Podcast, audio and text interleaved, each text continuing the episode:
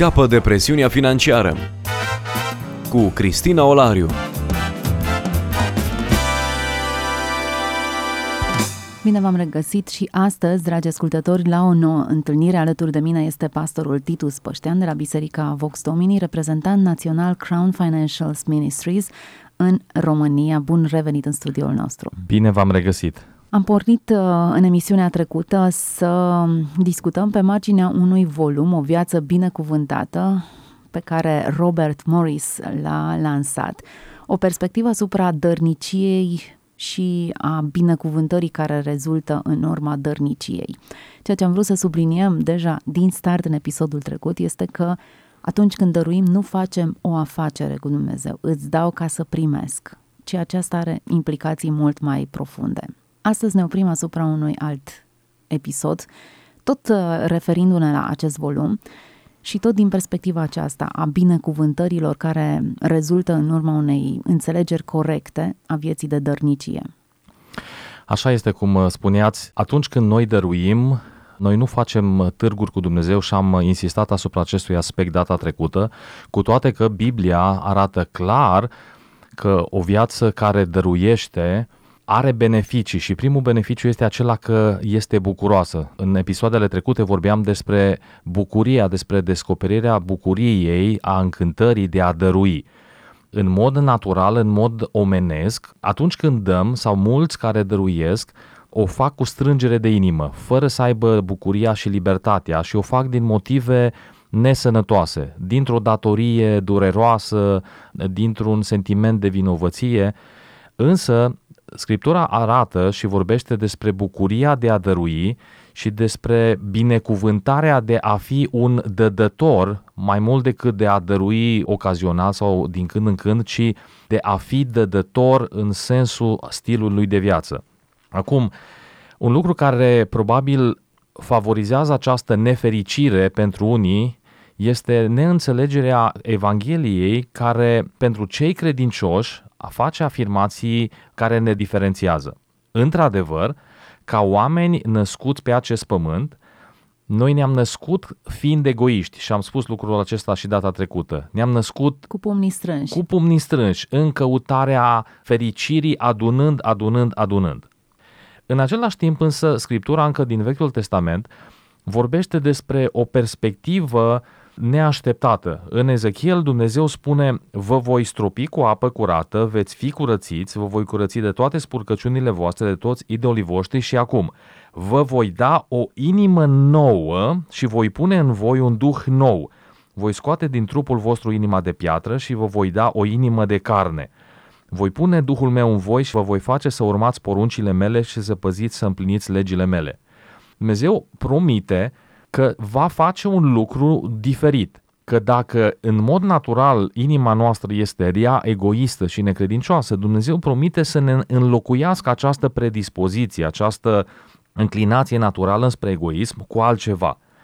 Ori tocmai lucrul acesta a venit să-l facă Domnul Isus Hristos, să ne schimbe inima și toți cei care s-au întâlnit cu Dumnezeu, care au luat o decizie de a face din Dumnezeu scopul vieții lor și de a trăi pentru gloria Lui, Scriptura spune că acești oameni au primit o altă inimă. Din păcate, noi nu îmbrățișăm suficient și nu ne bucurăm de această nouă identitate și, drept urmare, în loc să mergem în consecvență cu natura nouă, noi practic ne împotrivim ei. Și de ce spun lucrul acesta? Pentru că de obicei când vorbim și despre a dărui, noi zicem, măi, așa suntem noi oamenii, ni greu, nu, nu-mi vine. Însă Biblia spune că noi ne-am născut, am fost născuți dintr-o sămânță care nu poate putrezi și această promisiune din Ezechiel o avem uh, împlinită în Noul Testament în persoana Domnului Isus Hristos și sunt pasaje nenumărate care vorbesc despre această transformare. Ori dacă este adevărat că Dumnezeu ne-a dat o inimă nouă, înseamnă că această inimă nouă poartă natura gena lui Dumnezeu, care este generos. În trecere spuneam și data trecută că noi cumva tindem să-L vedem pe Dumnezeu strâns la mână și mai degrabă cu legi și cu limitări și să-L vedem pe diavolul generos și oferind care, plăceri. Oferind plăceri și mână largă. Însă Scriptura spune că Dumnezeu este mână largă, este inimă largă și că Dumnezeu ne-a dat nouă inima Lui, a pus în noi Duhul Lui. De aceea este un fapt real că noi suntem de acum generoși prin naștere. S-ar putea ca lucrul ăsta să sune provocator, uitându-ne la tendințele sau la uh, înclinațiile încă actuale pentru cei care sunt credincioși. Haideți să ne mai oprim puțin asupra acestui termen, inimă nouă. La ce se referă? Inima nouă are de-a face, după învățătura Noului Testament, cu o identitate nouă, uh, cu calitatea, capacitatea de a alege să faci binele cu adevărat. Până când nu ne-am întâlnit cu Dumnezeu, Scriptura spune că eram morți în greșelile și în păcatele noastre. Autorul Neil Anderson în lucrările lui face cumva distinție sau ajută la clarificarea acestor concepte când spune că omul natural este omul care este viu fizic, adică sufletul lui este într-o legătură directă cu trupul lui, dar este mort spiritual, în sensul că sufletul lui este despărțit de Dumnezeu. Un om nou un om cu o inimă nouă, un om născut din nou, este viu atât fizic, corpul lui este în contact cu sufletul lui, dar este și viu spiritual, adică sufletul lui este în legătură directă cu Dumnezeu. Este refăcută relația pe care Adam a avut-o înainte de cădere, acea comuniune cu Dumnezeu. Scriptura numește asta naștere din nou. Ei, la naștere din nou se întâmplă mai multe lucruri primim o identitate nouă, suntem numiți și suntem făcuți altceva, Galaten spune, toate lucrurile sunt noi și această identitate nouă aduce cu sine o alt fel de viață, viața lui Isus Hristos, care este o viață supranaturală și care poartă amprenta caracterului lui Dumnezeu. Acum noi avem în minte exemplul uh, românilor care pleacă în Statele Unite ale Americii, devin cetățeni americani dar ei tot români sunt, ba chiar se întâmplă să nici nu învețe limba engleză. Mănâncă tot sarmale, trăiesc tot conform culturii din România, doar atât că și-au schimbat domiciliul.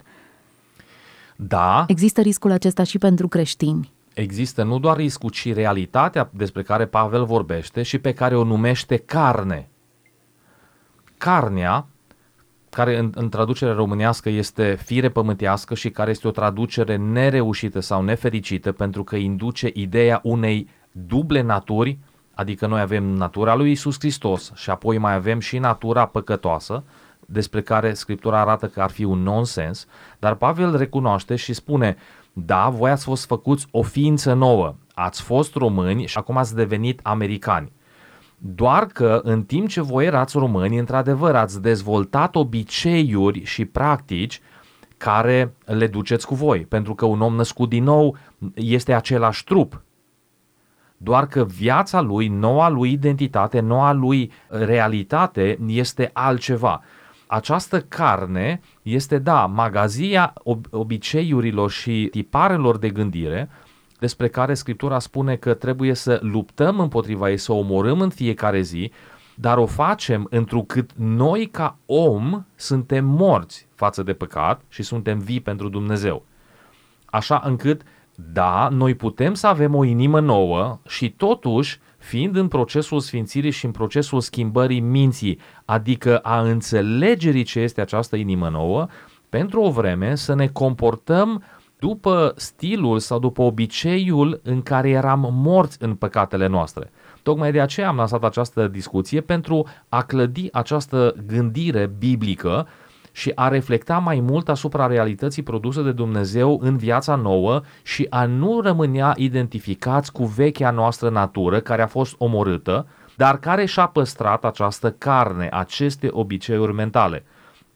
Și uh, noua identificare este importantă pentru că dacă eu mereu mă uit la inima mea și spun am o inimă rea și păcătoasă, pe de o parte îl mint pe Dumnezeu, pentru că Dumnezeu spune că mi-e dat o inimă nouă, promisiunea din, din Ezechiel a fost împlinită în lucrarea lui Isus Hristos, dar și din punct de vedere practic, dacă eu mereu mă identific cu o inimă păcătoasă, eu voi tinde să fac lucrurile unei inimi păcătoase. Însă dacă eu descoper realitatea Evangheliei pe care Dumnezeu o spune despre mine și pe care chiar dacă nu o simt cu sentimentele, ea este faptică, Atunci, dacă eu descoper că am o inimă nouă și înțeleg cum operează ea, voi tinde să mă manifest în direcția naturii pe care Dumnezeu a pus-o de acum în mine. Încă o dată, va rămânea carnea și lumea, presiunea lumii cu mentalitatea ei de a acționa negeneros, de a acționa egoist. Dar noi putem să descoperim fericirea de a dărui pentru că Dumnezeu a pus în noi o natură generoasă. Și chiar dacă ea poate încă este slăbuță sau nu se manifestă pentru că am continuat să practicăm acțiunile inspirate din carne, din fosta natură care își păstrează impulsurile, acesta nu anulează adevărul despre noi și aceasta este vestea bună pe care aș vrea să o lansez ascultătorilor noștri. Pentru cei care s-au întâlnit cu Dumnezeu, există șansă și speranță de a descoperi bucuria de a dărui în însăși viața nouă pe care Dumnezeu a pus-o noi. Prin urmare, nu mai există pretextul, eu sunt zgârcit din fire. Nu, pentru un credincios nu mai există o astfel de definiție despre sine, despre identitate, este falsă. Ea poate să pară adevărată, dar ea este falsă și avem nevoie să descoperim cine suntem cu adevărat ca să ne putem manifesta cu adevărat. Și aici poate aș aduce în discuție o fabulă pe care o folosim în diverse uh, momente sau uh, ne ajută în diverse situații pentru a ilustra posibilitatea de a fi ceva și de a acționa altceva până când descoperi cine ești cu adevărat. Probabil că ascultătorii noștri au auzit vreodată întâmplarea prin care un uh, vânător mergând prin pădure, a găsit un cuib cu ouă de ceva pasăre și a luat câteva dintre ele, și le-a pus împreună cu ouăle de găină, sub o cloșcă. Au început să iasă pui, majoritatea de o culoare, unul diferit. Zilele treceau, părea puiul cel mic, ă, cel negru, diferit de culoare, la început părea la fel, după care semne distinctive diferite în primă fază l-au făcut să pară ridicol, să nu se potrivească cu mediul, doar că pe măsură ce a crescut, văzând uh, o pasăre care zboară pe cer, și-a luat inima din a încercat să facă la fel și în timp ce ceilalți pui de găină au rămas în o gradă, puiul de vultur, pentru că despre el era cazul, uh, și-a luat zborul.